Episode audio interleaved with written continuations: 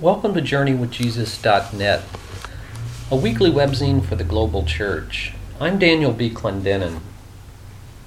My essay this week is called Texts of Terror and the Enemies of God What Should We Do When Religion Becomes Evil? and is based upon the lectionary readings for Sunday, June 25th, 2006. Those of us who spent time in Sunday school as kids remember flannel graph stories about David and Goliath from 1 Samuel chapter 17. David, you'll remember, was the youngest little brother of Jesse's eight sons, relegated to errand boy status, while his older brothers battled the Philistines as manly soldiers. Twice the writer describes David as, quote, only a boy, end quote. The narrator pictures David as, quote, ruddy and handsome, end quote. Hardly the traits of a warrior. When his brothers berated him when he delivered reinforcements to the front lines, he could only respond plaintively, Can't I even speak? Saul's armor was so big on him that he couldn't move.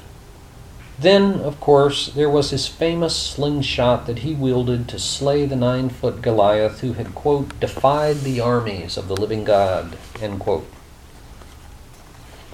The moral punchline about David and Goliath usually included something to the effect that God uses insignificant people and unlikely means to accomplish improbable feats.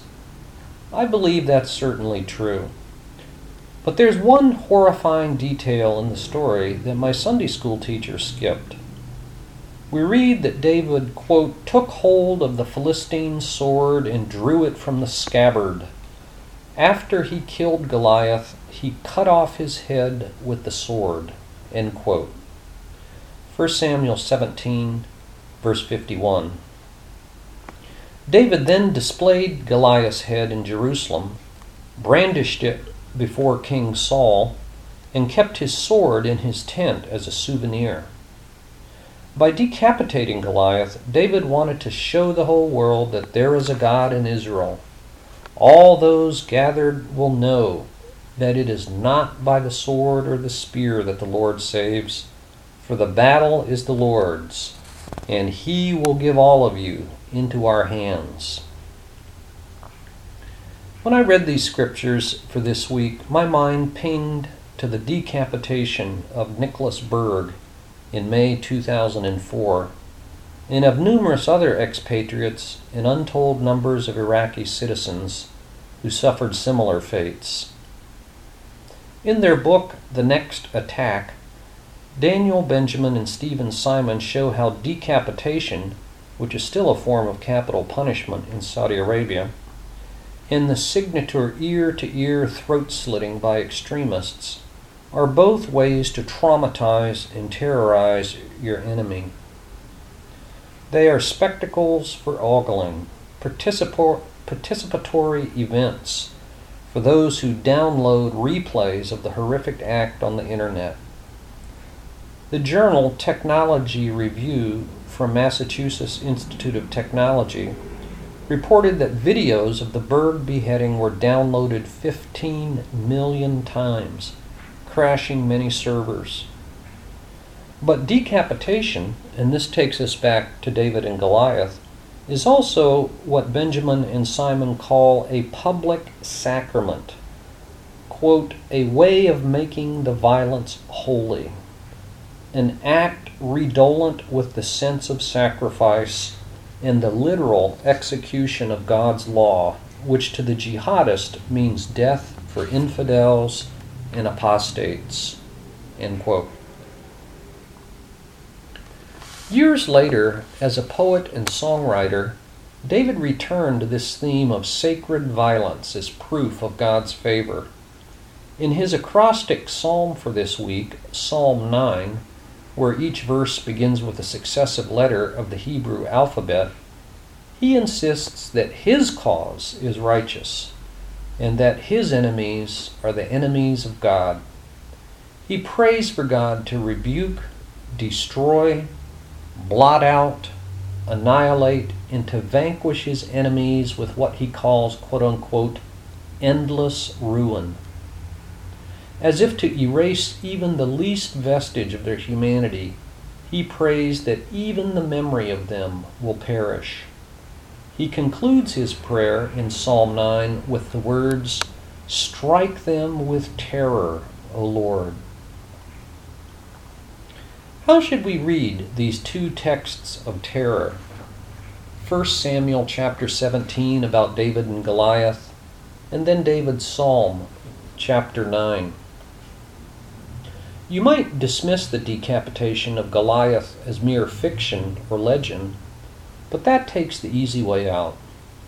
For some reason, the Hebrews included this story, and other disturbing ones also, in their sacred canon. There are also reasonable caveats and qualifications that might mitigate the sacred horror we read about in these two chapters. Maybe, for example, we have here a case of historical description of something that happened, but, the, but that does not mean that God approved of it. Primitive cultures back then were more barbaric than ours. Divine retribution for truly wicked people and nations is a necessary part of humanity's moral compass and calculus. War and its tragic consequences seem to be an inevitable and inscrutable aspect of the intersection of human history and divine sovereignty. Later progress in God's revelation of Himself supersedes earlier stories like these. And finally, maybe poetry like Psalm 9 is just angry exaggeration or emotional overstatement. Whether ancient or modern, violence in God's name knows no boundaries. All religions have engaged in sacred terror and include widow burning, child sacrifice, caste systems, mass suicide, female genital mutilation, witch hunts, ritual abuse, ethnic cleansing, suicide bombers, and apartheid. The list is depressingly long. Christians killed thousands in the Crusades and Inquisitions, defended slavery, were complicit in the Holocaust that killed six million Jews, ravaged the Native American peoples, and have murdered abortion doctors and gays. I'm not sure how to read the Bible's texts of terror. But here are two suggestions. Whereas the Old Testament contains violence that is divinely sanctioned, at least according to the writers, in the New Testament, I can think of only two examples when the followers of Jesus wanted to use violent means for his cause. When James and John wanted to call down fire upon the Samaritans because of their unbelief, Luke chapter 9, and in the Garden of Gethsemane when his disciples tried to prevent his arrest. Mark chapter 14. In both of these instances, Jesus rebuked those who tried to show their allegiance to him through violent means. Instead, he insisted that his Father in heaven causes his sun to shine on both the wicked and the righteous. He told us to love our enemies and to do good to those who persecute us. Because in the end, the ultimate measure of my love for God is my love for my neighbor.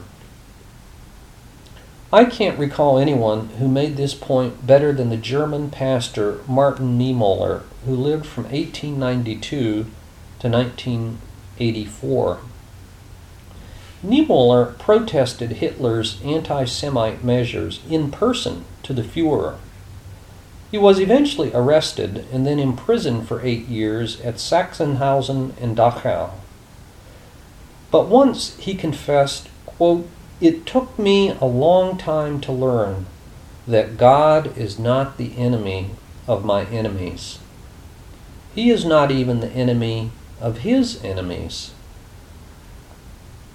Anne Lamott put it similarly when she observed that when God hates all the same people that you hate, you can be absolutely certain that you have created him in your own image. Second, we should not remain silent when we see attempts to legitimize sacred violence, but instead we should name it for what it is. We should learn the warning signs that religion has become evil and that evil has become religious. Here are eight warning signs that religion has become evil.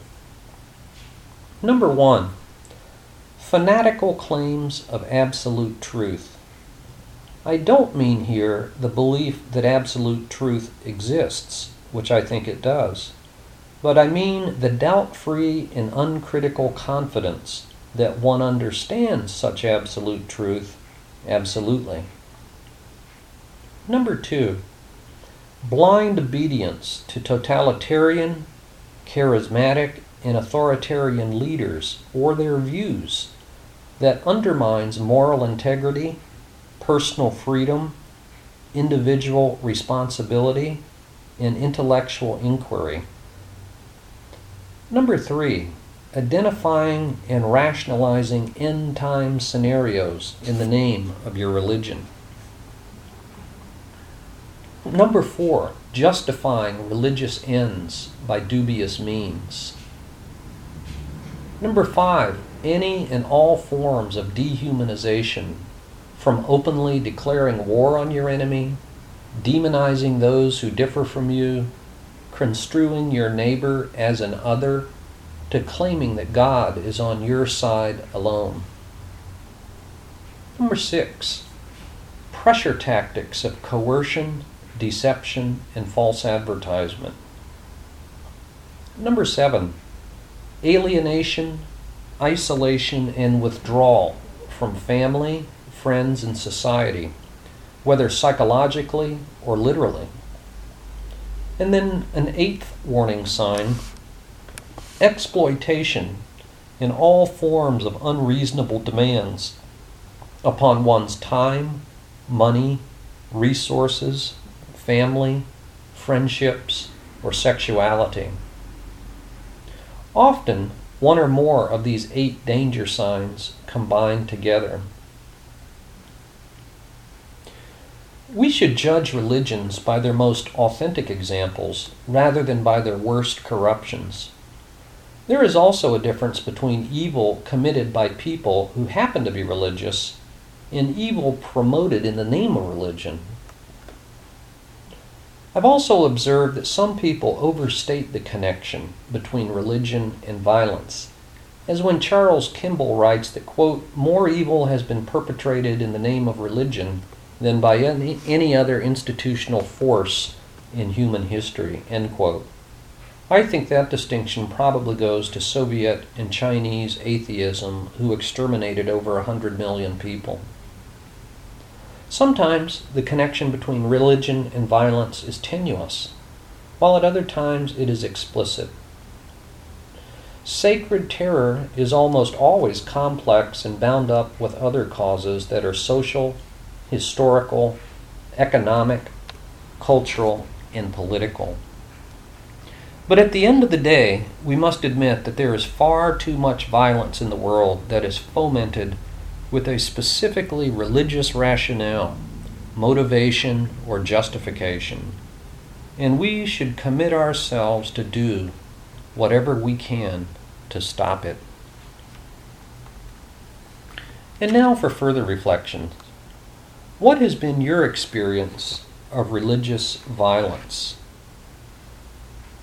Number two, contemplate the powerful words of Pastor Martin Niemöller that God is not the enemy of my enemies. He is not even the enemy of his own enemies. Number three, can you identify any of the eight warning signs in contemporary American Christianity?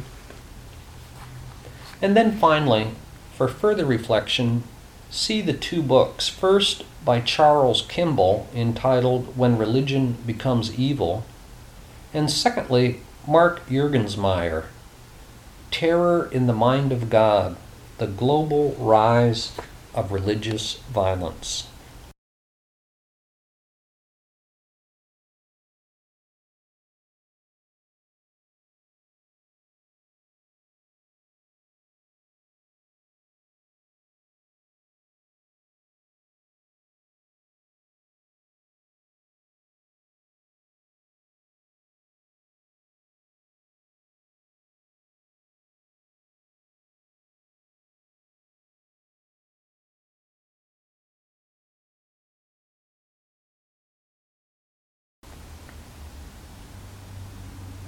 For books this week, I review The Battle for Peace, a frontline vision of America's power and purpose by General Tony Zinni and Tony Koltz. New York, Palgrave Macmillan, 2006, 233 pages. Anthony Zinni's 40 year career in the U.S. Marines spanned from the rice paddies of Vietnam as a 22 year old advisor to the commander of the U.S. Central Command, better known as CENTCOM, where he was just as comfortable in presidential palaces.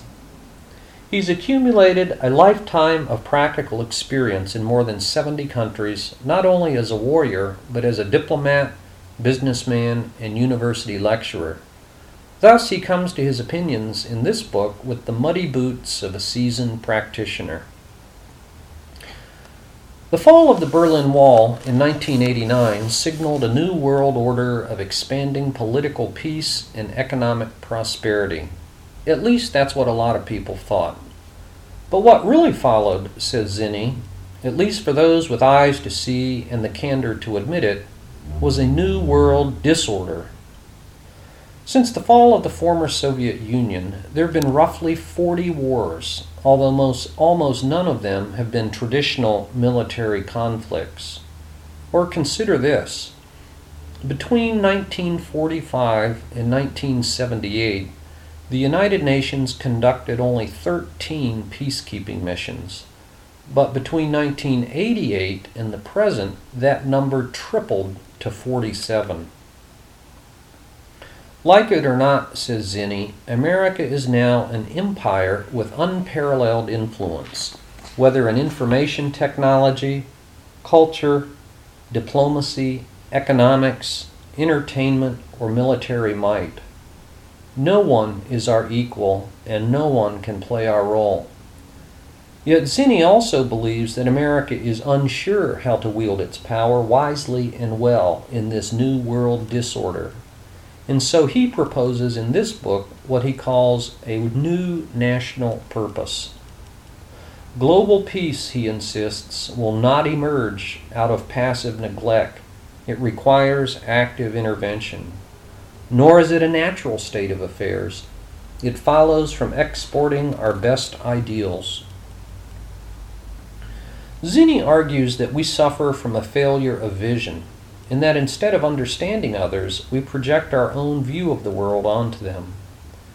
Many leaders look at the world today through the lens of the Cold War, where state actors engaged in military battles and indisputable victory was determined by vanquishing the enemy. It's quite possible that we will never again fight a war like that.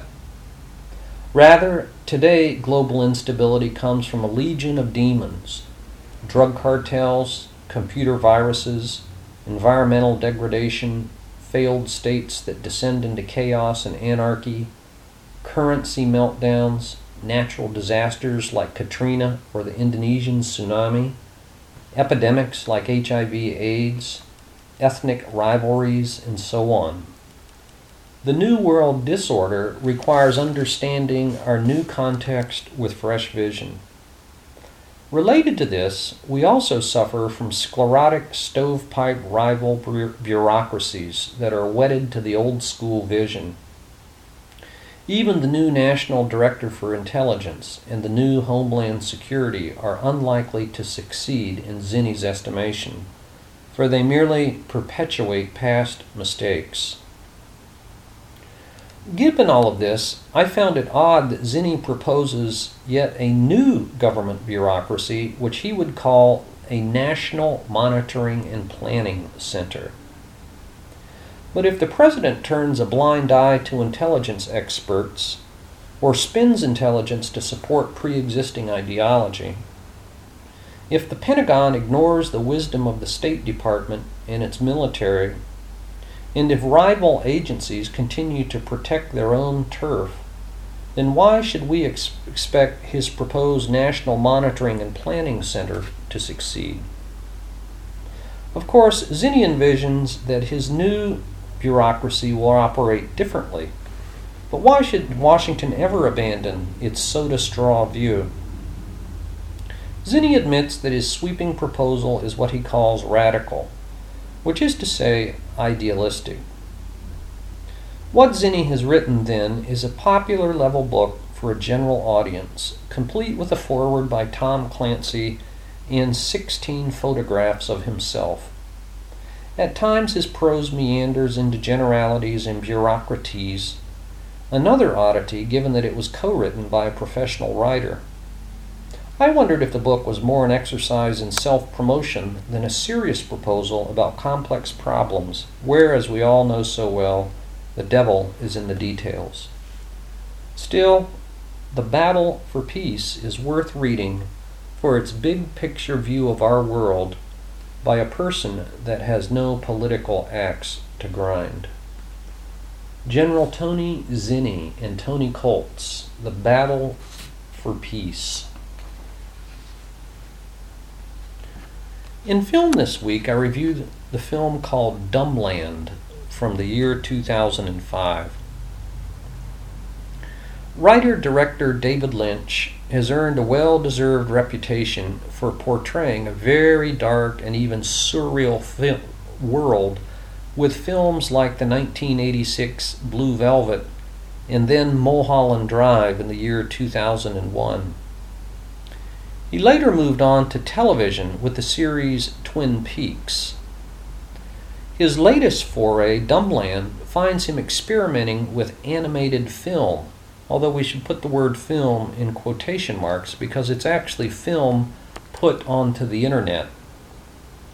The first few seconds of Dumbland advises viewers that Dumbland is a crude, stupid, violent, and absurd series. If it is funny, it is funny because we see the absurdity of it all, for mature audiences only. If anything, that's an understated warning about the vulgarity and violence that follows in the eight separate three to four minute episodes. The darkness is not new for viewers familiar with Lynch, nor is the creativity or quality that great. I thought that a talented high schooler could have made these short takes. Dumbland is important, though, because it shows the experimental direction of a major filmmaker. Lynch sat down at his iMac computer all by himself, and with a software program called Flash, he used his mouse to draw the simple black line drawings on a, black, on a white background. He then added animation, voices, and music. Go to davidlynch.com and for a price, of course, you can purchase his film made for the internet. It will be interesting to see how efforts like this will impact major film production and distribution, television, and even DVD rentals. Dumbland from the year 2005 by writer director David Lynch. Finally, for poetry this week, we've posted a poem by Emily Dickinson, who lived from 1830 to 1886. The title of her poem is number 333 The Grass So Little Has to Do. The grass so little has to do, a sphere of simple green, with only butterflies to brood and bees to entertain and stir all day to pretty tunes that breezes fetch along, and hold the sunshine in its lap and bow to everything, and thread the dews all night like pearls, and make itself so fine a duchess were too common for such a noticing. And even when it dies, to pass in odor so divine, like lowly spices lain to sleep, or spikenards perishing. And then in sovereign barns to dwell and dream the days away, the grass so little has to do. I wish I were a hay. Thank you for joining JourneyWithJesus.net for Sunday, June 25th, 2006. I'm Daniel B. Clendenin.